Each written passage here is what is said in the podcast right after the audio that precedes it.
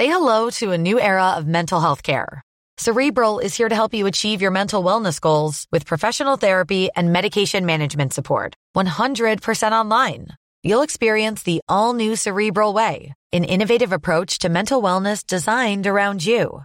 You'll get a personalized treatment plan from a therapist, prescriber, or both in a safe and judgment free space. Your cerebral therapist or prescriber will outline a customized plan with clear milestones along the way so you can get to feeling your best. With Cerebral, you're not alone in your mental health journey. We're here to empower you to live a fulfilling life.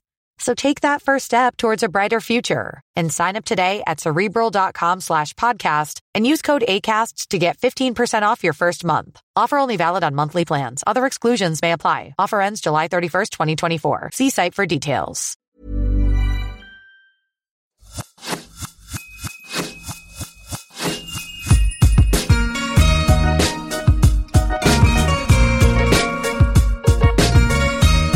Bonjour, je suis Laura Pouliken, créatrice de contenu écrit et audio freelance, et je vous souhaite la bienvenue sur le podcast L'Aléa, le podcast qui valorise la prise de risque et la sortie de zone de confort. Chaque semaine, retrouvez un ou une invitée qui a un jour osé. Qu'il soit artiste, entrepreneur, blogueur, sportif, l'objectif de ce podcast est de mettre en lumière leur cheminement professionnel ou personnel, leur trajectoire et leurs secrets. Si le challenge, le développement personnel ou les histoires inspirantes vous plaisent, vous aimerez ce podcast. Pour me soutenir, vous pouvez parler du podcast à un proche ayant besoin d'un coup de boost, mettre 5 étoiles et un commentaire sur Apple Podcast ou iTunes. Enfin, vous pouvez partager votre épisode préféré en story Instagram en mentionnant le compte lalea.media et par la même occasion, découvrir la communauté d'audacieux autour du podcast. Aujourd'hui, je reçois sur le podcast Stanislas Gruot, créateur d'Explora Project, agence spécialisée dans le voyage d'aventure. Avec Stanislas, nous avons parlé de sa sortie de zone de confort pour passer du trading à l'entrepreneuriat et de sa pratique du sport extrême. Trois leçons à retenir de cet épisode. Savoir s'entourer de personnes meilleures que soi. Y aller pas à pas pour réussir son projet et écouter les signaux faibles de son entourage. En effet, les gens qui vous connaissent savent souvent ce qu'il y a de meilleur pour vous. Bonjour Stanislas. Ben, salut Laura, Je, je, suis super contente de te recevoir aujourd'hui pour un nouvel épisode de podcast. Euh, J'ai envie de d'aborder avec toi euh, deux sorties de zone de confort, euh, deux prises de risques. D'abord euh, celle de, du sport extrême et de, tes, de toutes tes expéditions, et la deuxième prise de risque zone de confort qui est finalement ta reconversion puisque tu es passé euh, d'un CDI à, euh, à au risque entrepreneurial en créant donc ta société Explora Project. Tout d'abord, tu as dit dans une interview euh, cette citation qui n'est pas de toi, je sais, qui sait endurer connaît la tranquillité. Est-ce que tu peux revenir sur cette phrase, s'il te plaît? Oui, euh, c'est vrai, parce que c'est deux moments forts de, de ma vie, ce, ce, premier changement de, de carrière complet entre le, entre le CDI et l'entrepreneuriat, et après, de manière moins brutale, mais en, de manière plus diffuse et permanente, bah, ce dépassement de soi euh, qu'on essaye d'inculquer dans les valeurs d'Explora Project et pour chacun de nos participants sur toutes nos expériences. Euh, c'est vrai que cette phrase, euh, pour moi, elle est intéressante parce que je suis de l'école de, alors c'est un peu particulier de le dire comme ça, je suis de l'école de du, du, du, travail et de certaines formes de, de souffrance et d'abnégation pour euh, pour atteindre son but. Euh, donc moi j'ai été élevé dans une, une, une culture où mes parents ont beaucoup travaillé, euh, de milieu, mon père de milieu assez simple à la base et la culture du travail a toujours été super présente chez nous. Euh, j'ai appris qu'il fallait bûcher, qu'il fallait euh, courber les chines parfois, qu'il fallait euh, endurer pour pour atteindre ses rêves finalement et, quel que soit le rêve j'ai grandi dans cette cette idée là que rien ne se fait par hasard euh, que toutes les occasions se, se créent, euh, toutes les opportunités se créent. Euh, et en effet, euh, je pense que à partir du moment où on a enduré, à partir du moment où on a où on s'est donné toutes les chances d'eux, on trouve une certaine tranquillité, euh, on trouve une certaine euh, euh, sagesse, pas nécessairement parce qu'on aura réussi à atteindre son but, mais parce qu'on aura tout fait pour l'atteindre et qu'on aura moins de choses à regretter. Donc c'est une conduite de vie que j'ai essayé de d'adopter dans tous les grands moments de, de, changement de vie, de coups de barre que j'ai pu, enfin de coups de, de barre de navire, de changement de cap que j'ai pu que, que j'ai eu à faire, euh, on va dire, dans les dix dernières années, qui sont plutôt des années de, de changement après avoir après avoir eu 20 ans. Euh, mais je suis euh, de l'école de, de la souffrance et du travail, et ça s'est ressenti aussi dans finalement les, les, les expériences de, de, sport et de dépassement de, de moi-même que j'ai que j'ai euh, que j'affectionne le plus. Je me suis pris d'amour pour la l'ultra fond, pour la course à pied de très très longue distance, dans lequel on retrouve finalement l'idée que euh, un pas après l'autre, euh, je souffle, je courbe les chines, je serre les dents. et ça va payer en fait et, et, et du coup c'est cette ouais c'est cette culture là et cet esprit pas forcément de compétition mais en tout cas de, de, de très grande résilience que j'essaye de d'insuffler dans, dans, mon quotidien. Mm, d'accord, très bien. Justement, on va on va revenir sur euh, sur tout ça un peu plus en détail plus tard dans l'interview. Euh, Aujourd'hui, si tu devais te présenter, euh, tu dirais quoi? Moi, je dirais par exemple que tu es le fondateur euh, d'Explora Project, que tu as travaillé dans la finance euh, auparavant. Qu'est-ce que tu voudrais rajouter? Que je suis euh, marié avec une, une super femme et, une, et que j'ai deux enfants, deux filles qui ont trois ans et demi, enfin quatre ans bientôt et, et, et, un, et un an. un enfant du du premier confinement. Euh, et du coup, euh, je suis en effet euh, plusieurs personnes à la fois, le papa d'une jeune famille en construction, sportif aussi à côté avec des, des, grands défis que je me suis lancé depuis 10-15 ans. J'ai traversé la France en courant en 2011, le Chili, le désert d'Atacama en courant en, en 2018, et puis plein d'expéditions et d'explorations que j'ai pu faire dans le cadre du projet Explora, bien sûr. Et, je suis aussi, euh, c'est vrai, euh, dans la vie pro, euh, j'ai eu deux, deux, vies assez radicalement opposées, celle de la finance, comme tu l'as dit. Euh, 9 ans, j'étais trader de d'actions d'abord à la BNP, juste après l'année Lehman Brothers en 2009, et puis ensuite euh, 8 ans en trading de matières premières agricoles. J'étais trader de blé, de maïs, de colza, de soja euh, à Paris puis à Genève, et, et donc c'était une vie très très particulière. C'est avec tous les fantasmes qu'on peut avoir sur cette vie de trader, je pense qu'ils sont réels.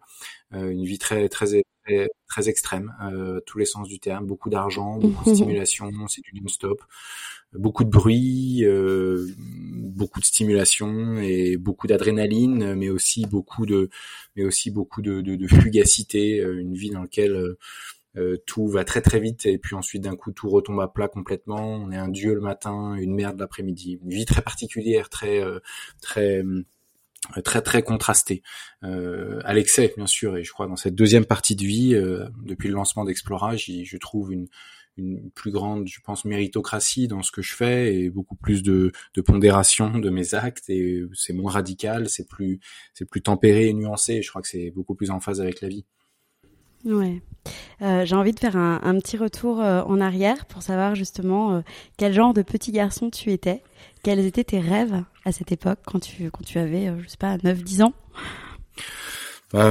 J'étais un petit garçon assez je pense assez facile je suis troisième d'une fratrie de, de quatre. J'ai trois sœurs, et, deux grandes sœurs et une petite sœur. j'ai grandi à Versailles dans un environnement assez privilégié, loin de je pense tout ce qui peut détourner euh, un enfant d'une bonne éducation euh, mentale et enfin physique et psychique. Donc euh, j'étais dans le sport et dans des dans des bons établissements où on travaillait dur. Euh, et j'étais préservé de finalement tout ce qui pouvait m'en détourner. Donc ça, c'est, je crois que je, je remercie mes parents pour ça nécessairement d'avoir créé su créer le cadre. Après, il y, a une, il y, a une, culture familiale à nouveau du travail, du dépassement de soi, du sport, euh, des, des, des, arts et du sport euh, et du dépassement de soi par le travail et du respect d'autrui. Et ça, c'est quand même quelque chose dans lequel j'ai grandi tout le temps. Donc, j'ai grandi avec beaucoup de rêves de sport, euh, beaucoup de, de euh, je me suis rêvé screamer, je me rêvais euh, euh, tireur d'élite pour l'idée de, de, de, tir de précision que je trouvais, euh, je, sais pas, qui me faisait fantasmer quand j'étais petit. Je me rêvais euh, navigateur sur le vent des globes à certains moments, astronaute. On j'étais dans le découverte du monde, dépassement de soi, des grands projets, quelque chose un peu de d'illustre aussi parfois, bon un peu, je pense que beaucoup d'enfants ont. Mais en tout cas avec l'idée, euh, bah, c'est, ça, ça, peut paraître très très euh, arrogant, hein, mais avec l'idée que j'allais j'allais pas avoir un destin ordinaire. Alors je sais pas si c'est le cas aujourd'hui, mais en tout cas cette idée-là, je la cultive encore aujourd'hui. Elle m'a pas lâché et, et, cette idée-là de, en tout cas, se donner les chances de faire des choses extraordinaires. Je dis pas que je vais avoir une vie illustre, en tout cas s'autoriser à avoir des des, des, des, moments de vie extraordinaires. Et ça, j'essaye de l'insuffler dans Explora. Une des baselines d'Explora, c'est euh, c'est d'offrir aux femmes et aux hommes ordinaires que nous sommes tous des moments de vie extraordinaires. Donc on essaye finalement de créer euh, cette aspérité qui va permettre de créer les rencontres, les émotions, la reconnexion euh, à qui on est, aux gens autour de nous, à la nature, au cadre dans lequel on évolue. Et je trouve que c'est assez euh, facile ou que c'est plus facile d'accéder à ce genre de d'état émotionnel par le dépassement physique. Euh, parce que euh, dans, quand on se dépasse, euh, et puis beaucoup qui nous écoutent, j'imagine, pratiquent le sport et, et, et notamment les sports d'endurance, euh, on arrive assez vite dans des états émotionnels, des états psychiques où on est un peu en transe, on est un peu entre, on être un peu entre deux eaux, dopé un peu par l'endorphine de, de, de l'effort, euh, et on s'autorise. On a d'ailleurs des pensées qui sont euh, qui sont pas les mêmes que lorsqu'on fait pas du sport. En fait, l'endorphine lève un peu toutes les pensées limitantes qu'on peut avoir, et on dit d'ailleurs souvent après ces moments-là, oh, je me suis emballé, ouais, je voulais faire ça, ouais, je, je me suis un peu emballé.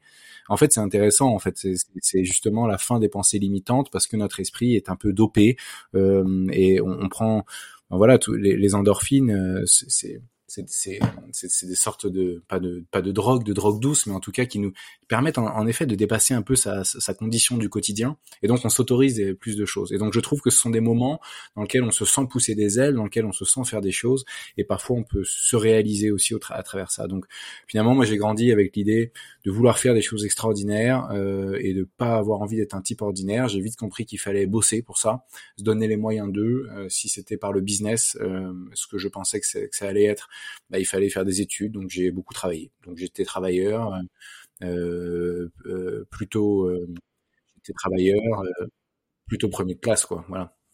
Ouais, c'est drôle ce que tu dis par rapport au fait que, que beaucoup de choses se, se passent dans l'enfance. Moi, j'ai reçu sur le podcast Peggy Boucher, qui est la première femme à avoir traversé l'Atlantique à la rame, et elle disait aussi, euh, voilà, son rêve aussi, c'était d'avoir une vie extraordinaire, de faire des choses extraordinaires. Et ce qu'elle expliquait aussi, c'était le rôle des parents avait énormément joué dans sa réussite parce qu'ils lui avaient donné confiance en elle, ils avaient cru en elle. Et c'est pour ça aussi que je te que je te pose la question par rapport à l'enfance, c'est que je sais que voilà, un enfant qui reçoit aussi une éducation où ses parents donne confiance, bah, va réussir à faire ces choses extraordinaires et derrière à réaliser ses rêves. Euh, tu me parlais de, de voilà des études que, que tu as faites, de ton parcours. Justement, comment tu as choisi ton orientation et comment tu en es arrivé à travailler dans le monde de la finance? Bah, Jamais simple de savoir quelle est la part du choix euh, individuel par rapport au choix social et collectif en fait. Euh, c'est euh, j'ai grandi dans un environnement de, de, très bons lycées français qui ne juraient que par la classe préparatoire par les grandes écoles. Et donc finalement ça me semblait presque la seule voie en fait à la que qu'on avait porté à ma connaissance. Les alternatives dans mon esprit de de gars de 15 ans à l'époque, 15-16 ans, qu'on commence à vraiment axer ses études et ses spécialités et les matières qu'on choisit autour de, de, de ce qu'on veut faire après le bac. Quoi. À 15 ans, je me disais, bah, c'est soit je suis un G, euh, soit je fais une école d'ingénieur, soit je fais une école de commerce, soit je fais Sciences Po, soit je suis médecin, soit je suis avocat. quoi. En gros, euh, dans mon champ des possibles, c'était ça. quoi. Il y avait cinq choix. Quoi. Donc euh, j'avais une grande sœur qui était avocate, une deuxième qui était médecin, bon, je me suis dit moi ça va peut-être j'avais envie de faire mon truc. Euh, je suis assez indépendant, puis j'aime pas suivre, j'aime bien ouvrir les routes et tout. Euh, c'est plutôt mon état d'esprit un peu pionnier. Euh, donc j'avais envie de faire une nouvelle voie. Donc par défaut, je me suis dit bah ça va être ingénieur ou, ou commercial. Et puis voilà, j'étais plutôt bon vendeur. J'aimais bien pitcher. J'aimais bien, je préférais le côté commerce que le côté ingénieur dans l'imaginaire que je m'en faisais. Donc je me suis dit bon bah allez études commerciales. donc j'ai fait une prépa, prépa mathématiques et commerciale. puis j'ai intégré l'EDEC. Euh, à Lille. Euh, et euh, ça a été trois années fabuleuses qui m'ont déjà, qui, qui m'ont permis de, de comprendre les dynamiques de groupe, de très grands groupes, comment se placer dans un très grand groupe, comment arriver à à s'entourer des bonnes personnes pour poursuivre les bons objectifs. donc très vite, il y avait des jeux d'association, des jeux de, de, de, pas mal de choses qui ont fait qu'il fallait se placer, se trouver son sa thèse, sa ligne de conduite, son entourage pour être capable de s'épanouir dans ses valeurs. Et j'ai rejoint la course croisière de l'EDEX, c'est une très grande association qui organise le plus grand événement sportif étudiant d'Europe. J'ai adoré, c'est une course de voile, raid sportif, quasiment 15 000 participants chaque année. Et du coup, j'ai j'ai intégré ça et, j'ai découvert en fait ce qu'était la vie entrepreneuriale. En gros, on était bénévole, mais on était cinq ans dans cette association. Il fallait beaucoup bosser. Et pour moi, c'est ma vraie première expérience entrepreneuriale. Et j'ai tellement adoré que je me suis présenté pour être président de cette euh, association, ce que j'ai été euh, ma troisième année. Donc j'ai été président de ce groupe-là euh, pour la 41e édition en 2000, 2009. Et et du coup, suite à ça, je me suis dit, j'ai une certitude, c'est que je vais monter dans ma vie, je monterai des boîtes. Parce que c'est beaucoup trop excitant. Euh, J'adore être dans l'organisation, euh, on va dire multitâche, euh, dans l'inspiration, dans la vision, dans une certaine forme de, de, de commandement, même si j'y mets pas un, un, côté arbitraire, mais en tout cas une certaine forme de d'organisation et de structuration de l'exécution d'une vision. et surtout, je me rendais compte d'un truc qui m'a qui m'a qui m'a suivi jusqu'à, enfin de mon plus jeune âge jusqu'à aujourd'hui, et qui est quand même important, qui est pas un détail, c'est ma capacité à décider à prendre des décisions, à assumer les décisions. Et ça, ça depuis assez jeune, ça m'a jamais fait peur. Et par contre, je me suis rendu compte que dans tous les environnements que je traversais, même en trading, euh, les gens avaient peur de prendre des décisions. Ils avaient peur d'appuyer sur le bouton. Euh, ils étaient, ils avaient du mal à peser le pour et le contre. Euh, quand il faut dire oui ou non, quand il faut acheter ou vendre, quand il faut être très extrême dans son choix, quand il n'y a pas de grille, il n'y a pas de milieu, il faut choisir.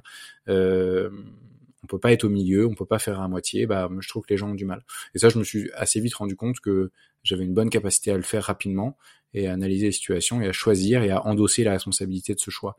Et je me suis dit alors, je dois être à des responsabilités qui je, je, peux aller à des postes qui euh, pour lesquels d'autres sont pas capables de, bah, de, d'en faire autant. Et donc je me suis dit je vais monter une boîte et il faut que j'inspire les gens sur une vision que j'ai.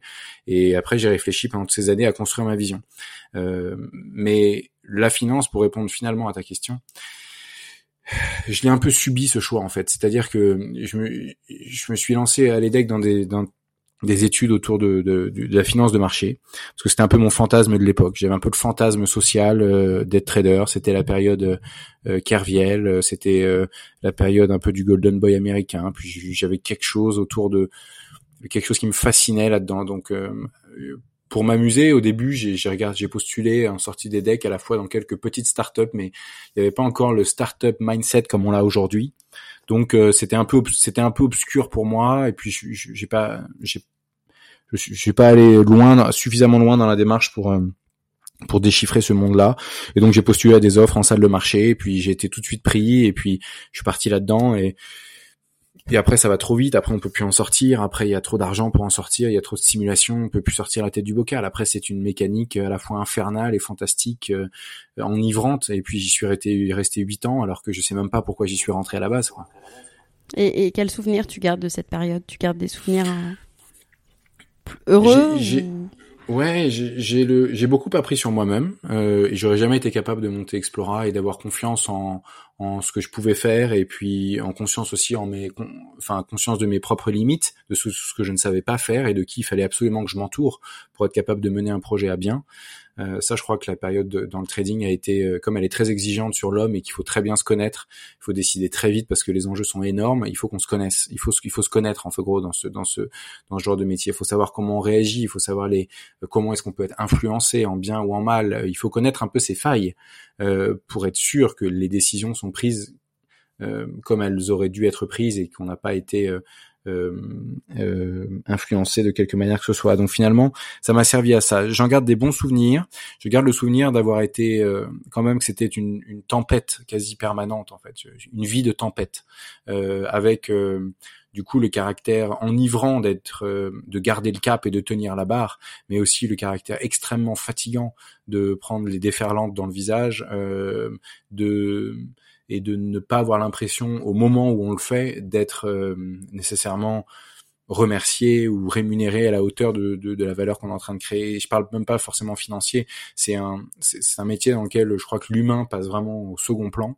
C'est un métier qui est assez déshumanisé, qui se veut être déshumanisé parce que le euh, critère humain ne permet pas de prendre des bonnes décisions dans ce métier-là. En fait, c'est à partir du moment où, où on réfléchit envoyer un bateau de blé euh, dans tel pays d'Afrique plutôt que dans tel autre, euh, à partir du moment où ça nous pose un cas de conscience, euh, bah, les arbitrages financiers en pâtissent.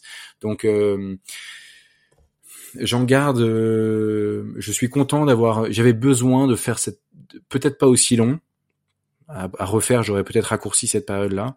En tout cas, euh, j'avais pas les ressources, je pense, pour sortir de cette euh, période-là plus tôt que je ne l'ai fait.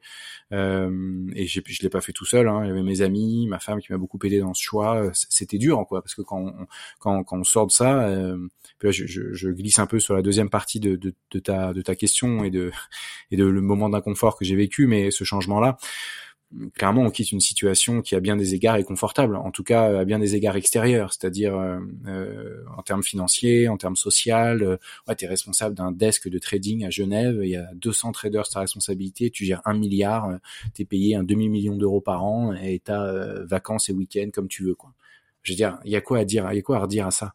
Tu bosses avec 20 nationalités. tu es hyper connecté à ce qui se passe sur la planète. tu bosses en trois ou quatre langues. c'est hyper excitant. Enfin, c'est exaltant. Ouais, ouais, mais ça, tient quelques années. Après, euh, c'est vrai que que toute une carrière là-dedans, c'est, c'est, j'imagine que c'est plus compliqué. Et d'ailleurs, tu, tu dis, j'ai lu aussi dans une interview que tu courais la nuit car tu ne trouvais pas le sommeil à cette période. Ouais, alors ça c'était au tout début. Euh, c'était au tout début, c'est quand j'étais à la BNP euh, en trading d'action, euh, qui était, je trouve, encore plus violent. Euh, enfin, j'ai trouvé que c'était un environnement qui était encore plus violent humainement. C'est-à-dire que c'était vraiment très euh, perso. J'ai trouvé après dans le trading de matières premières et dans cette boîte américaine Cargill dans laquelle j'ai passé huit ans, j'ai trouvé que c'était, en tout cas, il y avait une certaine notion du collectif. Le principe de notre métier restait très très cupide dans l'absolu, mais hum, il y avait une certaine notion du collectif. Euh, avant, je trouvais en banque, en action, c'était chacun pour soi, quoi. Et ça, j'ai trouvé euh, cette période-là, euh, ouais, m'a beaucoup déstabilisé parce que j'étais dans, ouais, j'étais dans la, la, franche camaraderie depuis trois ans dans cette association à l'EDEC euh, où on travaillait ensemble, on était bénévoles. Et là, je suis arrivé dans le strict opposé, où on est ultra payé, on est chacun pour soi et euh, et, et, Dieu pour personne, quoi. Et, euh, et du coup, j'ai trouvé ça très très dur. Euh, et en effet, je rentrais assez tard euh, et vers 20, enfin assez tard, il y en a qui rentrent plus tard que ça, mais moi je rentrais vers mémoire entre 21h et 23h euh, tous les soirs, peut-être minuit parfois.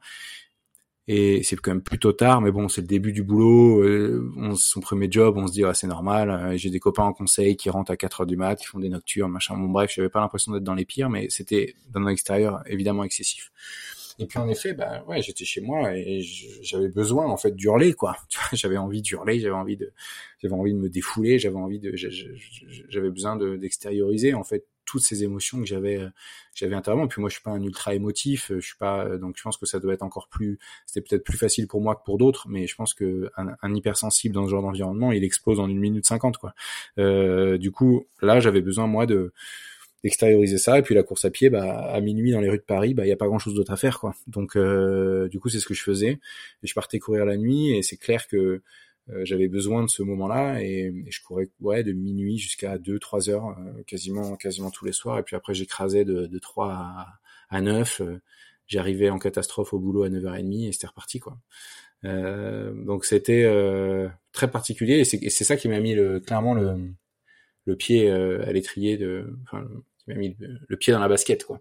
Et à partir de ce moment-là, j'ai commencé à à être dans une espèce de course qui était un peu thérapeutique en fait. Euh, c'était pas que euh, de la course euh, pour mieux courir. Enfin, je m'en foutais de la performance. J'en avais besoin quoi en fait. Euh, et, et donc j'ai cultivé en fait j'ai cultivé euh, cette, euh, ce soin par, le, par la course à pied pendant plusieurs années. Et plus je bossais dur, plus je m'en foutais sur la tronche pendant la journée, euh, plus le soir j'avais besoin d'extérioriser. Puis après, quand j'ai chez Cargill, quand ça a continué, ma carrière dans cette autre boîte, le bureau était à Saint-Germain-en-Laye. Moi, j'habitais Place Iéna à l'époque, derrière le palais de Tokyo. Et du coup, je je rentrais en courant le soir. Euh, donc j'avais 22 km, je faisais un semi-marathon tous les jours. Euh, c'était ouais, vu de maintenant, ça, ça même moi ça me paraît un peu excessif. Euh, mais en tout cas, c'est ça qui m'a permis en 2011 de, de, battre le record de la traversée de la France en courant du nord au sud que j'ai aujourd'hui en 15 jours.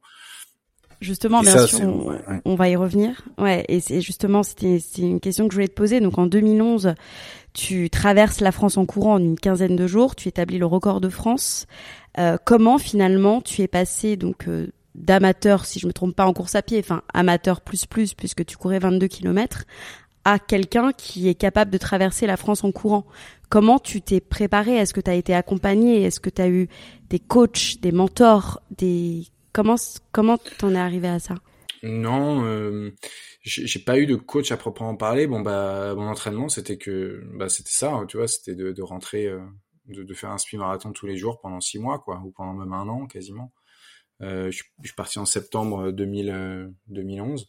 Euh, je crois le 3 ou le 4 septembre 2011, au début de ma course, et puis déjà depuis ouais depuis je crois novembre décembre de l'année d'avant, tous les soirs je rentrais en courant quoi. Donc déjà ça tu vois, quand tu fais, euh, je sais pas moi, 100 euh, bandes par, enfin même plus que 100 bandes, j'en faisais euh, peut-être, parce que je courais aussi le week-end, parfois je faisais souvent un, marathon le samedi ou le dimanche, tout seul, tu vois, dans Paris, je faisais 40 bornes, donc je faisais quasiment 120, entre 100 et 150 bornes par semaine.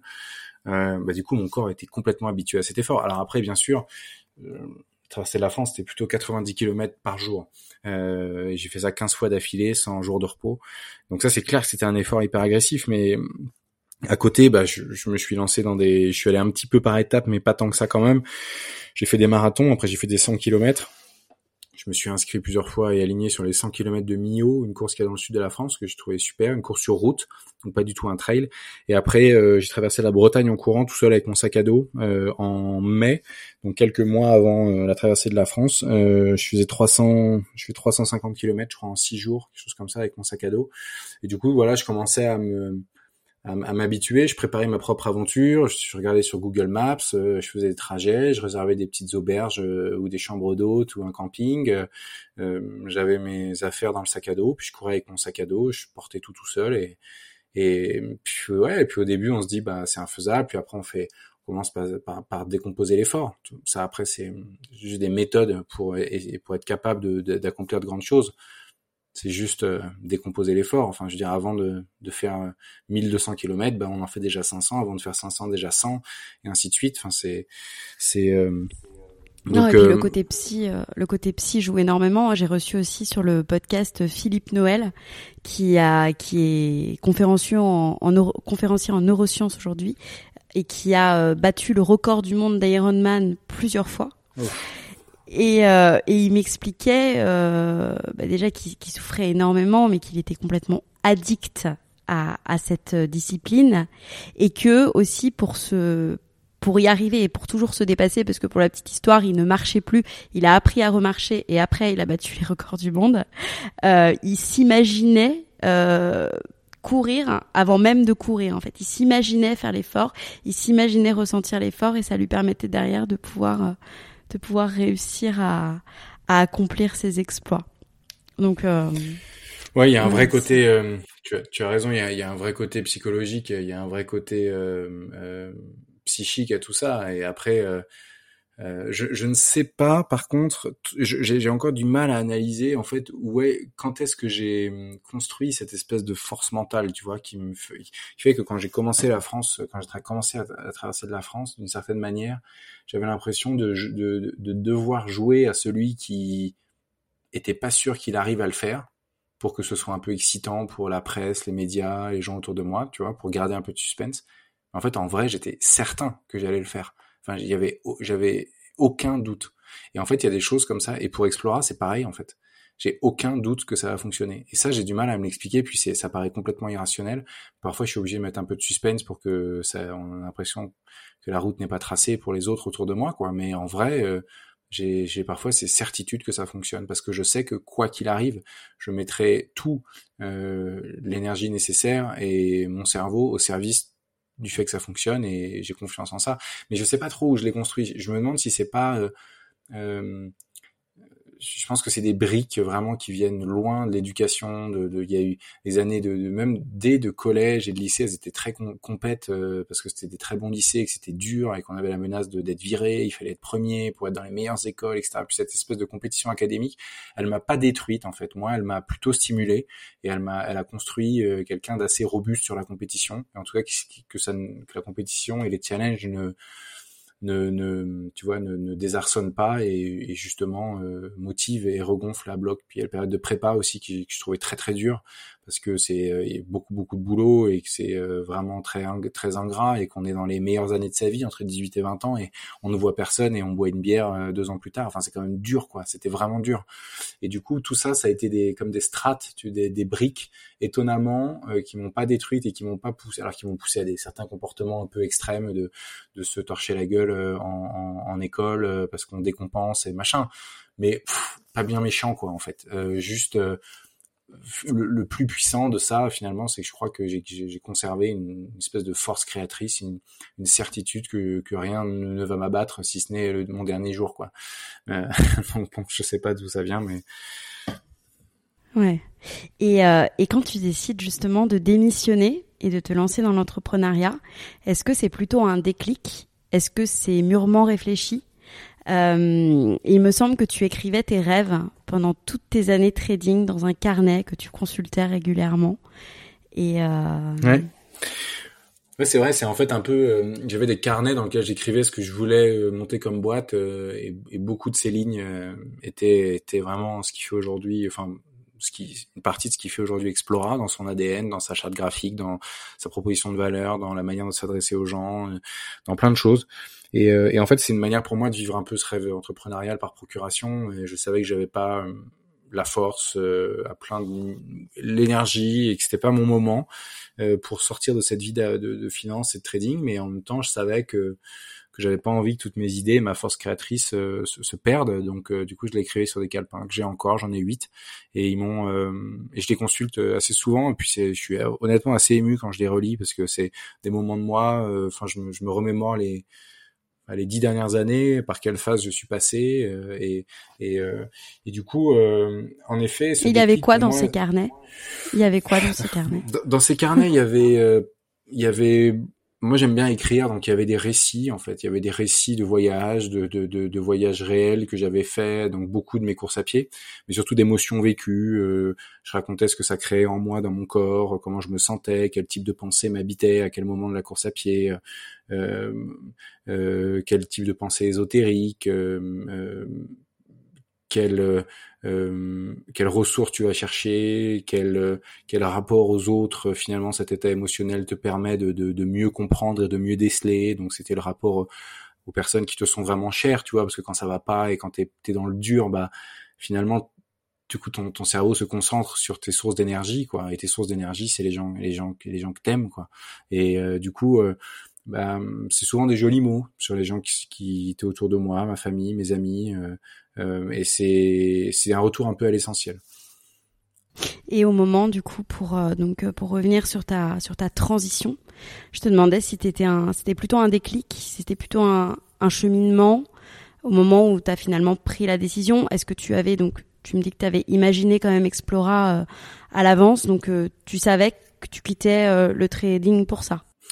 Oui, je savais que c'était pour Explora, ça c'est sûr. Euh, et j'avais déjà posé deux démissions avant cette ultime démission en 2018.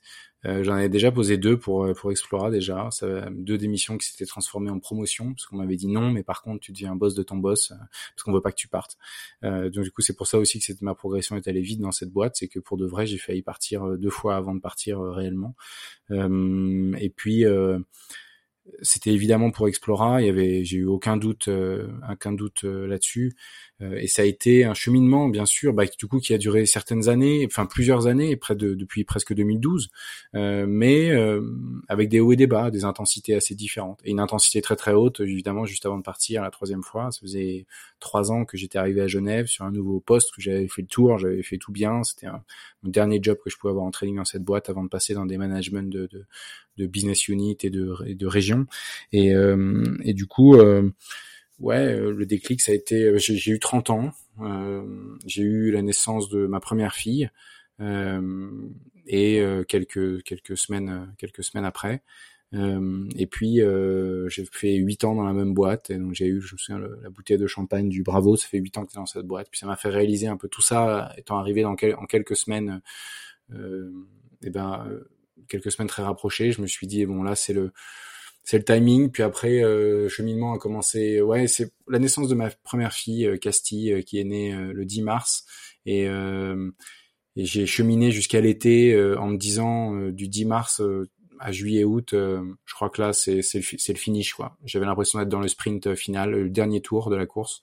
Et après, on est parti 15 jours en vacances et et là de voir les amis, la famille, de, de, de verbaliser en fait ma ma ma sorte de souffrance euh, en disant moi aujourd'hui j'en peux plus, euh, je suis je suis pas raccord avec ce que, j'avais envie de faire de cette vie quoi.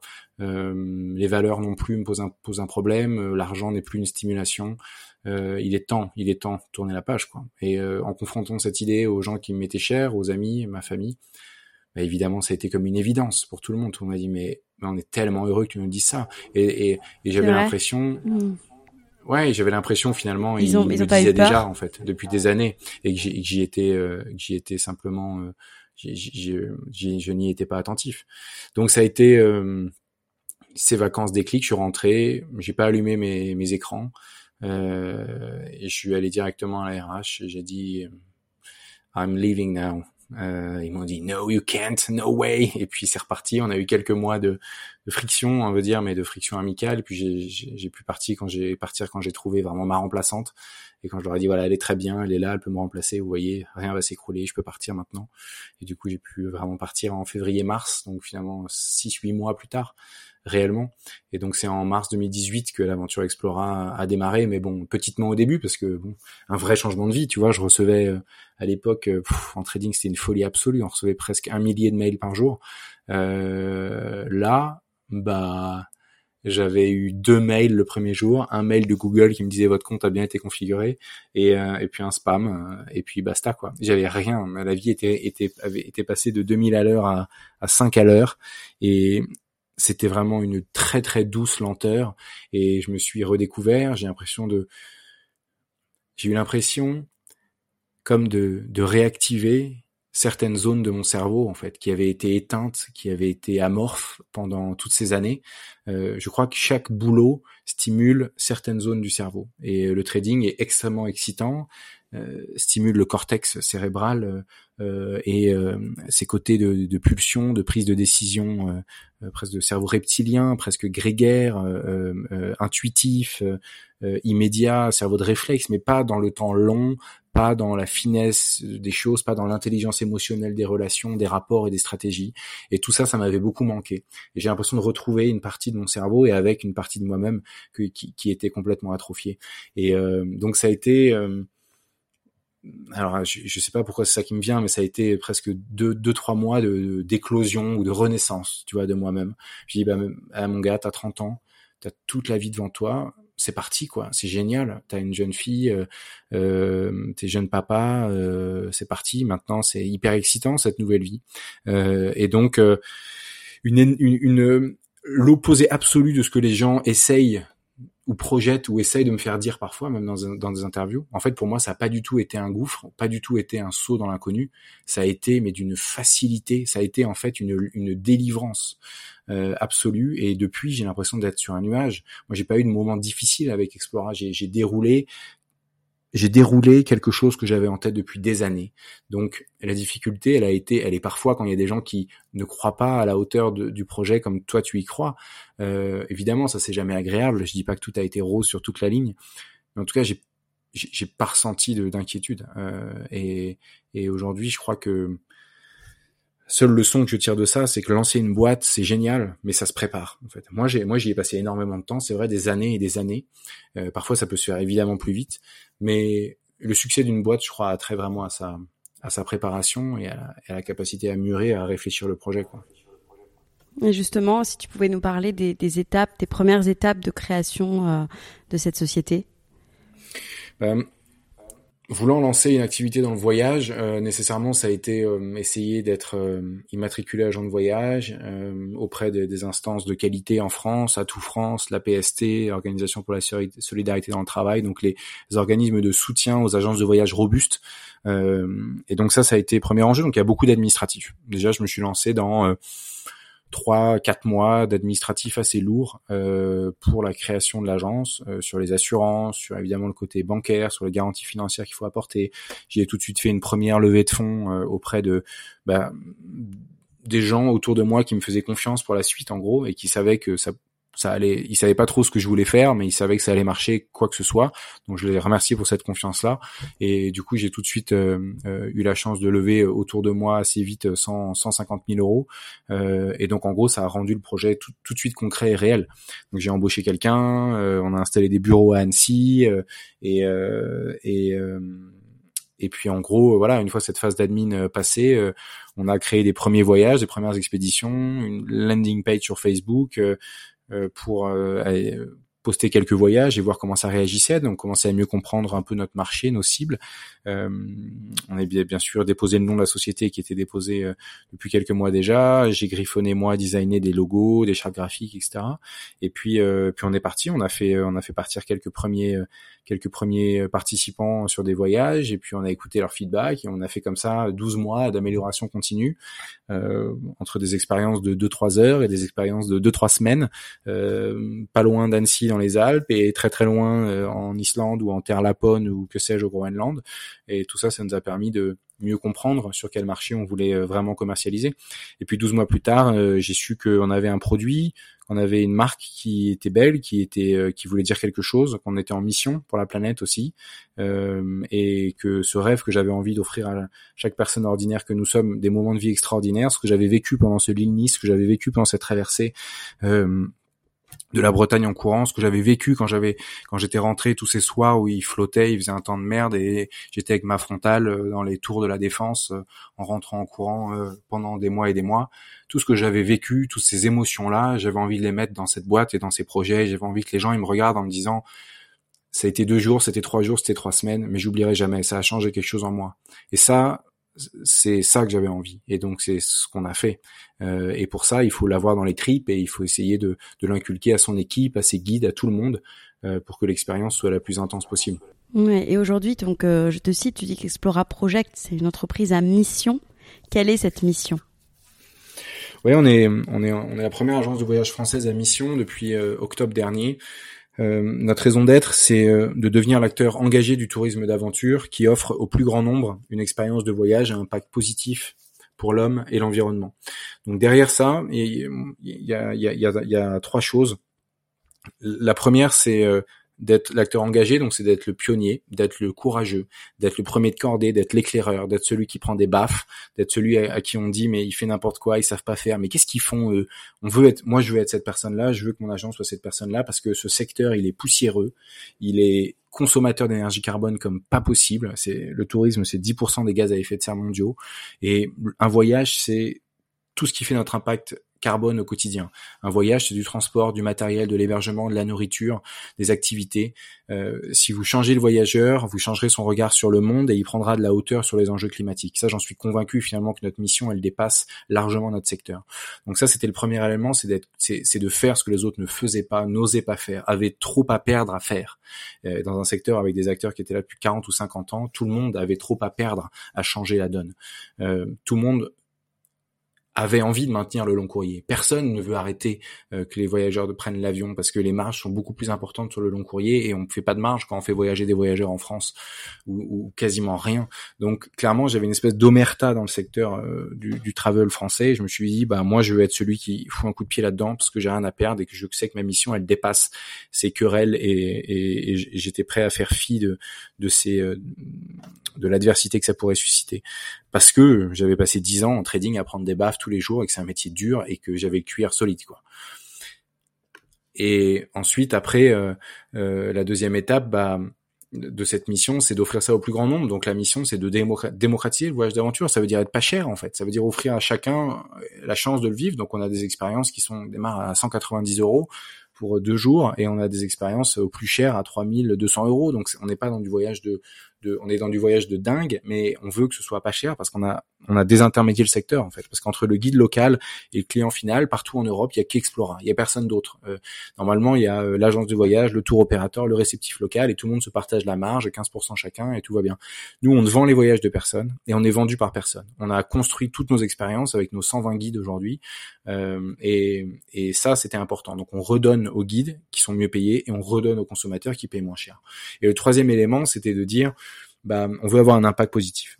Impact positif pour l'homme parce que ces aventures nous transforment et comme j'ai expliqué, bah, je pense que euh, il rentre transformé chez lui et il change aussi euh, la consommation qu'il a et ce qu'il fait au quotidien de sa gestion des déchets, de sa son utilisation des transports, de son rapport à son achat de matériel, etc. Euh, et aussi pour l'environnement. Et donc là, on a beaucoup travaillé euh, avec l'équipe. On a très vite engagé une doctorante en mathématiques appliquées à l'écologie pour que Laura, pour, de l'université de Lyon, pour qu'elle calcule l'impact carbone de toutes nos expéditions et qu'on fasse un, un, modèle interne, euh, qu'on itère euh, et que on, on s'attelle à offrir les expéditions avec l'impact carbone le plus bas du marché français. Donc ça c'était un gros travail pour moi. Pour moi, le, le, le le réchauffement climatique et ses conséquences sur le vivant, c'est le, le, seul vrai combat qu'on a qu'on a tous euh, entre les mains. Et c'est pas de la philo en fait, c'est des maths. Donc euh, il y a un impact CO2. Il n'y a pas à dire euh, non, mais bon, euh, ok, mais chacun a sa vitesse. Enfin, oui, chacun a sa vitesse. Évidemment qu'on peut pas forcer quelqu'un à faire quelque chose dont il n'a pas envie, mais bientôt on va, on va y être forcé en fait. Il y a un moment, on va pas avoir le choix. Donc nous, l'idée était plutôt de, de, de, prendre ça comme une, une ardoise, une grande balance euh, de carbone, et on a essayé d'offrir des, voyages sur le marché qui avaient des impacts très faibles. Toutes nos, nos, expéditions ont un impact carbone euh, par jour et par participant qui est visible sur la fiche de l'expédition. Euh, et donc les, participants peuvent choisir euh, l'expédition qu'ils qui préfèrent faire aussi en fonction de leur impact carbone. Et les quatre et cinq feuilles, enfin les cinq feuilles sur notre euh, elles sont classées de 1 à 5 feuilles et celles qui sont à 5 feuilles, elles respectent les objectifs des accords de Paris de 2015 sans même avoir besoin de compenser plantant des arbres.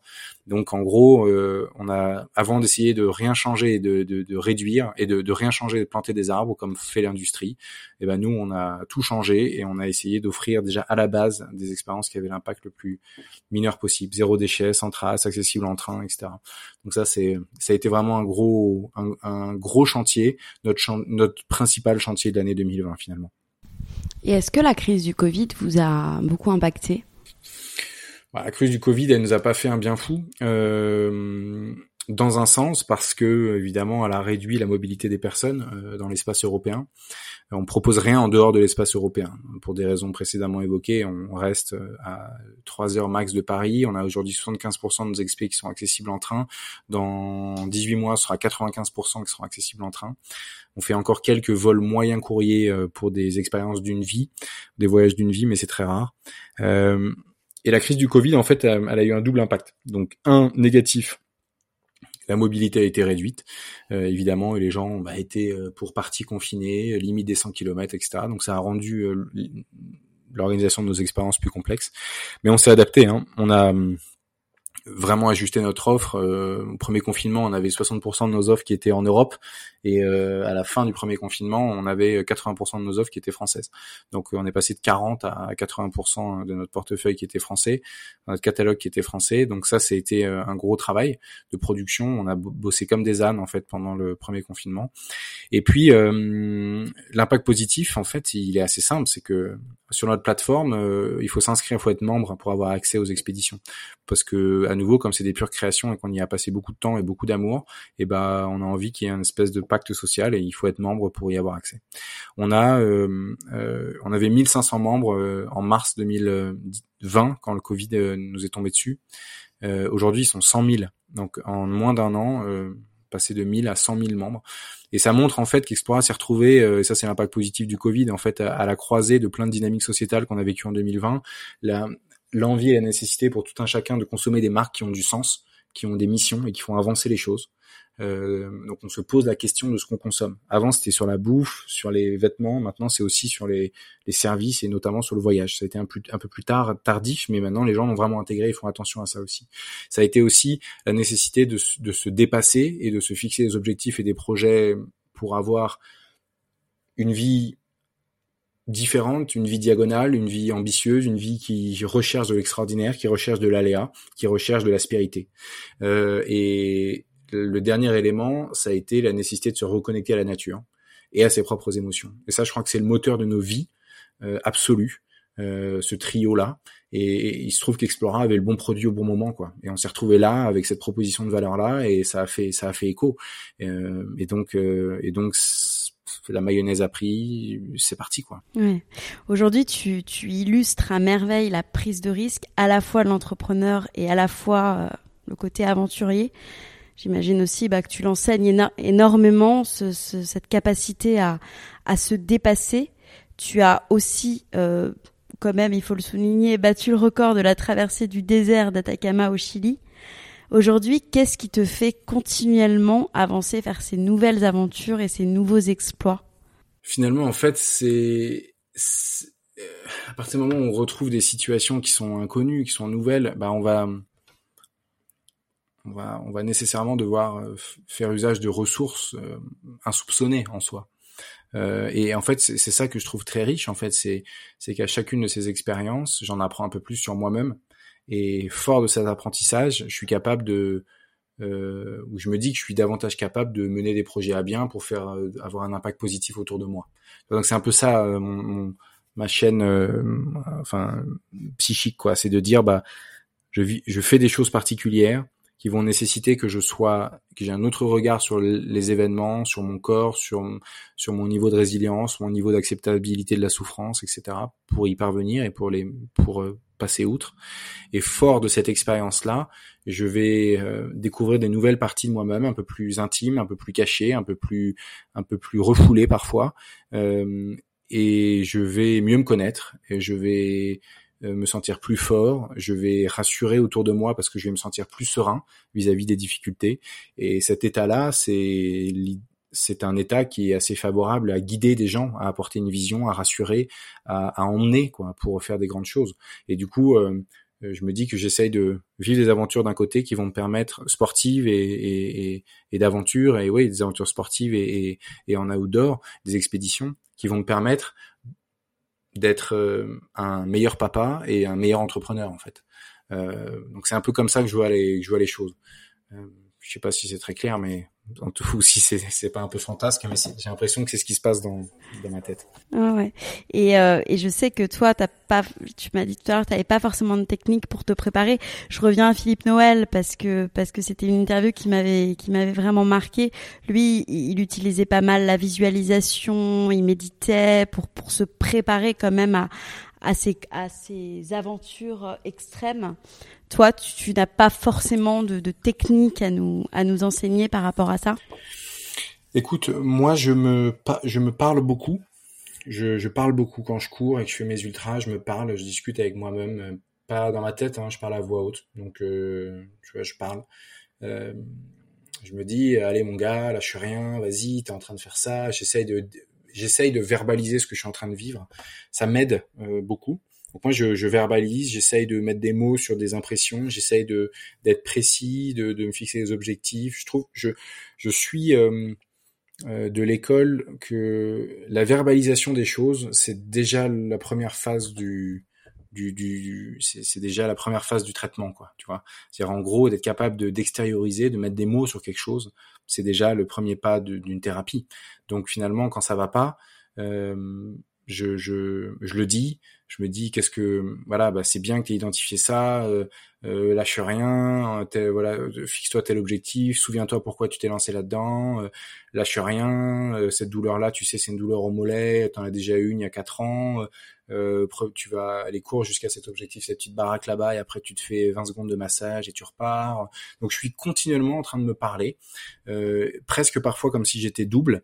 Il y avait celui qui, qui, qui, qui coachait et celui qui souffrait. euh, et finalement, euh, euh, d'avoir quelqu'un qui soit un peu extérieur à moi, qui me parle et qui me motive, et eh ben ouais, ça me stimule. En gros, je me laisse pas, je, m'effondre pas en fait. Il y a toujours, j'ai cette petite voix en fait qui, cette voix haute et finalement je, je, je me parle et je me coach en fait. Je me, je me, je, ouais, c'est ça je dirais. Et puis, et puis quand je, surtout, ce que j'essaye de faire en fait, c'est quand je rentre, j'écris beaucoup sur ce que, sur mes courses, sur ce que j'ai fait, euh, en détail, les émotions, euh, les, les, tracas, ce que j'ai ressenti, euh, et, et, puis j'aime bien relire ces, ces, ces, moments de course. Et en fait, je me rends compte que j'ai pu aller très très bas, être à deux doigts d'abandonner, et finalement que j'ai réussi à trouver les ressources. Et donc, c'est une espèce d'apprentissage pour les moments difficiles suivants, quoi.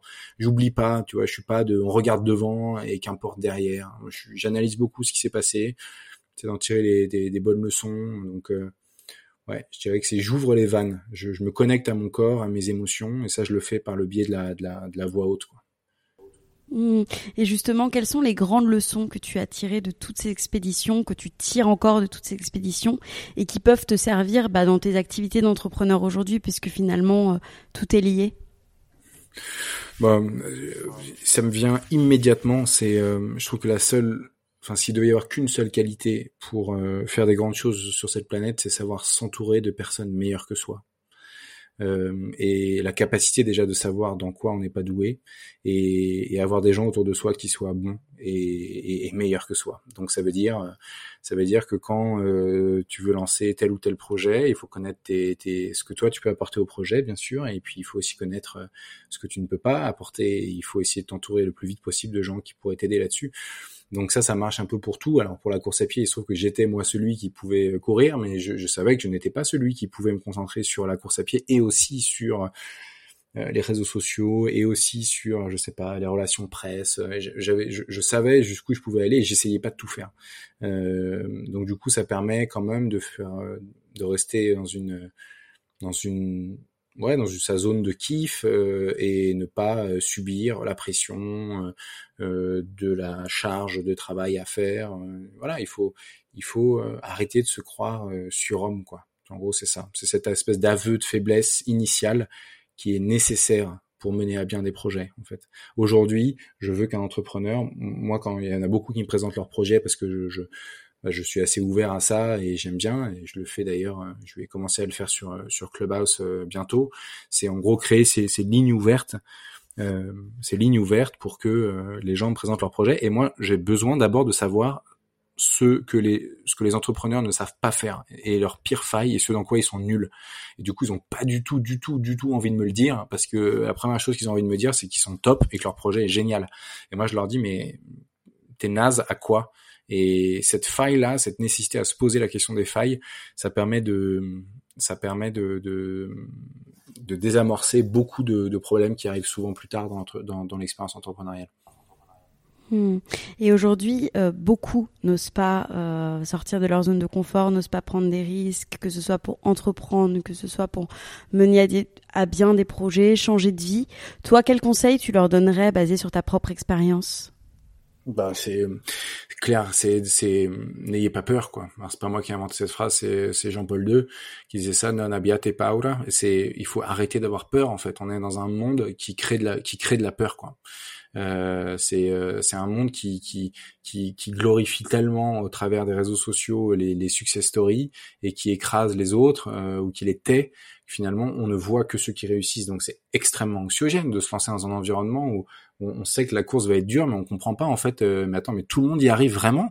Mais pas du tout. Euh, tout le monde n'y arrive pas du tout. Et, mais ça, on en parle très très peu. Il y a quelques il y a quelques podcasts qui, qui le font et c'est bien que tu poses la, la question toi toi-même aussi euh, Laura et c'est super mais c'est n'ayez pas peur en fait faut essayer quoi c'est-à-dire qu'il faut essayer ça marche pas et on regarde ce qui a pas marché on améliore et ainsi de suite en fait c'est un espèce d'AB testing permanent lancer une boîte il y a pas un moment Top, tu lances. Alors, on attend voir si ça va être successful. C'est parti. Alors, tu fais combien de chiffre d'affaires? Mois un, mois deux. Non, mais c'est pas ça. Un produit, c'est une, un lancement de boîte et de projet, c'est une, c'est une phase. Il n'y a pas un moment où, ah, ça y est, je me lance. C'est, j'essaye des petites choses petit à petit et je construis petit à petit mon projet, en fait. C'est ça, le, truc. C'est que c'est, euh, c'est une boule de neige, en fait. C'est pas, euh, c'est pas de rien, tu construis un très bel igloo et that's it, quoi. Donc c'est euh, et ce, ce, travail un peu là de de, de, de d'essayer, de, de, de, sonder, de, de débattre, d'aller confronter son idée imparfaite, d'aller se montrer avec ses failles, d'aller chercher des co-founders pour ce qu'on sait pas faire.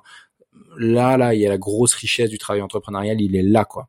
Une fois que la boîte, elle est lancée, c'est que tout ça, ça a déjà été fait. Et le plus dur, c'est ce travail en amont, quoi. Donc, je dirais, un pas après l'autre, quoi. Un pas après l'autre. Euh, déjà, saisir les opportunités, bienveillantes qui sont qui sont proposées pour aller confronter ses idées, son projet, pitcher quoi. Déjà, voilà, communiquer et essayer de s'entourer de personnes meilleures que soi. Mmh. Super, on, va on va retenir euh, vraiment la, leçon. euh, je vais te poser une dernière question sur euh, sur tes prochains défis personnels et professionnels, et après je vais passer aux petites questions que je pose toujours à la fin du podcast. Euh, donc tes prochains défis personnels et professionnels. On a on a beaucoup d'expéditions. Euh, on a 1000 départs prévus en 2021 avec Explora Project partout en Europe dans six environnements sur près de 30 disciplines. Donc on a énormément d'aventures à venir. Donc je vais forcément euh, euh, participer à quelques-unes d'entre elles. Je sais pas encore, euh, peut-être. Bah, il y a plusieurs, plusieurs, plusieurs projets, mais des projets en, en pas mal à mon avis en navigation, en haute mer, en course au large. il y aura peut-être des choses aussi autour de de d'expéditions en kite euh, sur des lacs euh, d'altitude, bref plusieurs euh, plusieurs projets un peu dans tous les sens. Mais ça c'est à titre, on va dire dans le cadre des expéditions, à titre de course à pied. je me suis inscrit, j'ai la Maxi Race 110 km dans quelques semaines à Annecy, et puis après j'ai la Swiss Peaks 380 km euh, fin août. Donc ça, c'est la plus longue course du monde en trail. Donc ça, c'est des défis intéressants. Puis j'ai chopé des, courses organisées parce que j'ai pas particulièrement le temps de me lancer mes défis euh, en solo. Euh, euh, en ce moment parce qu'Explora prend beaucoup de temps dans un contexte qui reste très particulier pour le voyage en ce moment. Donc euh, il faut être au front quand même. Mais donc voilà, c'est des défis quand même euh, que je trouve assez de taille sur des expéditions, sur des, des, courses qui existent. Et puis ouais, ça va déjà pas mal m'occuper. C'est un, un, vrai retour à la course à pied. J'ai eu quelques années là 2019-2020 où j'ai pas fait grand chose, tenu la barre on va dire de la de la boîte et, et donc là je m'y remets, c'est parti quoi. Mmh. Et j'ai une autre question qui me vient, mais c'était par rapport aussi à cet équilibre vie pro perso que je trouve important d'aborder quand on est euh, bon bah toi déjà dans ta dans ta carrière d'avant en, trading et maintenant dans ta dans ta carrière entrepreneuriale. Euh, est-ce que tu as des t'as des conseils euh, par rapport à à ça pour pour t'organiser et est-ce que tu penses qu'une vie professionnelle extrêmement riche et épanouie est compatible avec une vie personnelle aussi où, où tu te laisses du temps pour, pour prendre soin de ta famille? Bah c'est sûr. Hein, c'est moi la vie c'est un vrai euh, c'est j'aime bien les, cette image du tabouret quoi. C'est quatre pieds quoi. Il y a, y a les amis, il y a la famille, il y a le boulot et il y a les projets de vie. Euh, et euh, nous Explora, on se, on se place dans ce quatrième pied du tabouret, mais je crois que les quatre sont euh, euh, et sont, sont, sont d'égale importance. Euh, donc bien sûr, euh, la clé, euh, c'est justement de s'organiser. Je crois que la clé est très souvent l'organisation de son planning et de son quotidien se délimiter des plages pour faire telle ou telle activité. Moi, je sais qu'au tout début, quand j'ai commencé à travailler sur Explora euh, et que j'étais encore en poste chez Cargill, entre ma démission et ma, mon départ réel, je travaillais le dimanche à partir de 16 heures jusqu'à nos limites. Donc en gros, euh, je savais que ma femme s'occupait des, des, des, enfants, enfin de, notre première fille à l'époque. Euh, voilà, de 16 heures le dimanche jusqu'à nos limites, je savais que j'avais 4 4 à 8 heures en gros de bloquer et je, je pouvais faire après une heure euh, entre 22 et minuit une ou deux fois par semaine. Donc au début, je plaçais comme ça des petits slots, mais au moins c'était mes rendez-vous quoi. Et c'était cool et je me mettais, je savais que j'avais voilà ce moment-là dans mon projet à fond et je pensais à rien d'autre. Et voilà, et c'était une organisation de famille, on s'était organisé autour de ça euh, et du coup, euh, euh elle, elle, souffrait pas. Mais le gars qui s'organise pas ou la fille qui s'organise pas et qui est toute la journée un peu sur son téléphone, qui qui qui, qui culpabilise de pas être en train de bosser pour son projet euh, et en même temps qui qui le fait pas vraiment parce qu'il il réfléchit, il gratte trois trucs sur une note sur son iPhone euh, et, il culpabilise de de, de pas vraiment être avec ses enfants et de pas vraiment bosser sur son projet, ben ça c'est l'horreur en fait. Il faut il faut être très clair. Quand tu es avec les enfants, ton téléphone euh, est posé euh, sur ta table de nuit, tu l'utilises pas, tu fais rien, et c'est un moment dédié famille. Quand c'est le moment de boulot, tu essayes de faire en sorte de pouvoir être isolé et, full focus en fait. Faire les choses à moitié, ça, foire quoi, ça foire. Mmh. On va finir par des, par des questions euh, que je pose toujours à la fin, comme je te disais. Quelles sont les questions que l'on te pose le plus en général, que ce soit dans tes expéditions, sur tes réseaux sociaux, et quelle est cette réponse? La question qu'on me pose le plus, c'est euh, euh, ça n'a pas été dur de se lancer. Donc ça, je crois que tu me l'as posé aussi. euh, ça n'a pas été dur de se lancer. C'est vrai que c'est un changement de vie qui semble assez radical. Euh, et j'essaye de pas dire, même si la réponse qui me vient tout de suite, c'est ça n'a pas été dur parce que je t'ai dit que en fait ça a été un vrai soulagement. Mais en fait euh, ça c'est quand je pense au moment du changement.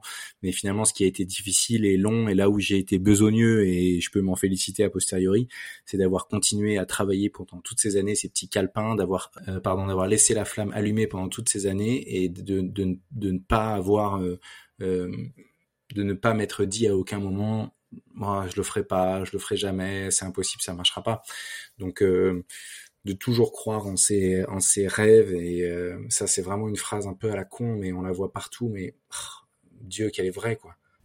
Quelle est ta routine pour euh, rester bien physiquement et mentalement? Bah, je, je m'en veux un peu depuis quelques mois, notamment euh, à l'année 2020 et partie 2019 où du coup j'avais moins de routine sportive. Avant, je courais trois à quatre fois par semaine. Et ça, c'était ma vraie routine. Je courais le midi. Euh, et ça, il faut vraiment que j'y revienne. Je le fais un peu moins maintenant, pas trois à quatre fois. Mais donc l'idée pour moi, c'est vraiment de courir euh, ouais, la course du mardi, jeudi, dimanche matin, ou mardi, jeudi, samedi, dimanche. Ça, c'est vachement important. Donc moi, c'est plutôt la course à pied. Et euh, après ma douche, 30 pompes. Je sais pas, c'est devenu un truc. je sais pas pourquoi je le fais. C'est devenu une espèce de rituel presque. Je suis presque ouais, je, je sais pas pourquoi. Je, je, je, suis peut-être superstitieux, mais je fais 30 pompes après ma douche tout le temps. Ça me revigore, je me sens en forme. Je, je sais pas. Bizarre, mais trucs de mec, peut-être. Est-ce que tu pourrais nous parler d'un échec et d'une leçon que tu en as tiré? C'est euh, c'est bizarre parce qu'en fait euh, cette question on me la pose un peu aussi et euh, et là je, je, je, vais vraiment paraître pour un, sale type, mais j'ai pas énormément d'échecs en fait. C'est-à-dire qu'en gros, et c'est pas parce que j'ai tout réussi, c'est parce que je, avant de me lancer, euh, je, je cadre et je balise pas mal le terrain quand même, donc peut-être que ça minimise mes chances d'échec, mais des échecs cuisants. Euh, peut-être que le seul que je trouve aujourd'hui, en fait, c'est enfin un peu évident, c'est celui d'être resté quand même 8 ou 9 ans euh, dans ce milieu-là euh, qui semblait ne pas me correspondre euh, vu de maintenant à plusieurs plusieurs à plusieurs étages. Et finalement, j'ai un peu laissé filer un peu ma vie quoi, sur sur l'axe professionnel en tout cas, pas sur les autres pieds du tabouret. Mais ça peut-être je le regrette un peu et je pense que j'ai fait passer euh, j'aurais pu avoir un impact positif pour euh, les gens autour de moi et la planète plus tôt dans mon existence. Donc ça je le regrette un peu de pas avoir été à l'écoute des, signaux faibles que m'envoyait mon, entourage. Donc la leçon c'est les gens qui vous connaissent bien et, qui vous aiment euh, ils savent souvent ce qui est bien pour vous. Pas tout le temps mais souvent. Mmh, c'est vrai quelle est ta plus grande peur aujourd'hui? Qu'il arrive quelque chose à ma famille, à mes enfants. Ça, c'est une nouvelle crainte que je n'avais pas. Je pense qu'il y a quelques années, avant les enfants, j'aurais dit euh, euh, fearless, quoi. Rien, je m'en fous, euh, j'avance, je fonce, rien me fait peur, quoi. Même pas ma propre maladie. Je, je disais non, il y a rien qui me fait peur. Et là maintenant, euh, c'est clairement les, les, filles, quoi, qu'il arrive quelque chose. Donc ça, je crois que c'est c'est, c'est on l'a dans le ventre, hein, c'est comme ça. Quelles sont tes citations préférées? Euh, 100% des gens qui ne réussissent pas n'ont pas essayé quoi. Et ma dernière question, qui est la question rituelle du podcast, quelle est ta définition du risque? Et selon toi les risques nécessaires pour vivre pleinement? Alors, ma définition du risque, euh, moi j'ai pour moi le, risque, euh, moi je suis averse au risque euh, et euh, j'y ai passé dix ans de ma vie en trading à mesurer les, risques et les rewards de n'importe euh, les risques et les rewards de n'importe quelle décision.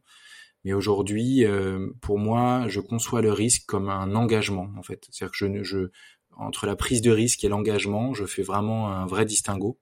Euh, la prise de risque pour moi elle est dangereuse parce qu'il y a un risque et on peut pas euh, mesurer tout ce risque-là. Euh, un risque qui, un risque c'est ce qui déstabilise un écosystème, ce qui déstabilise un système, un système humain, un système de biodiversité, un système, une intégrité corporelle. Et pour moi ça c'est à éviter. Donc on essaye de minimiser ce risque-là un maximum dans nos expéditions. Par contre, on favorise l'engagement. L'engagement, c'est du risque mesuré, du risque plus contrôlé. Euh, et c'est un engagement physique, un engagement, un engagement physique, un engagement psychique. Donc je dirais, je favoriserais l'engagement au risque. Hmm. Eh ben merci beaucoup Stanislas. Ben avec plaisir Laura. Merci pour cet échange.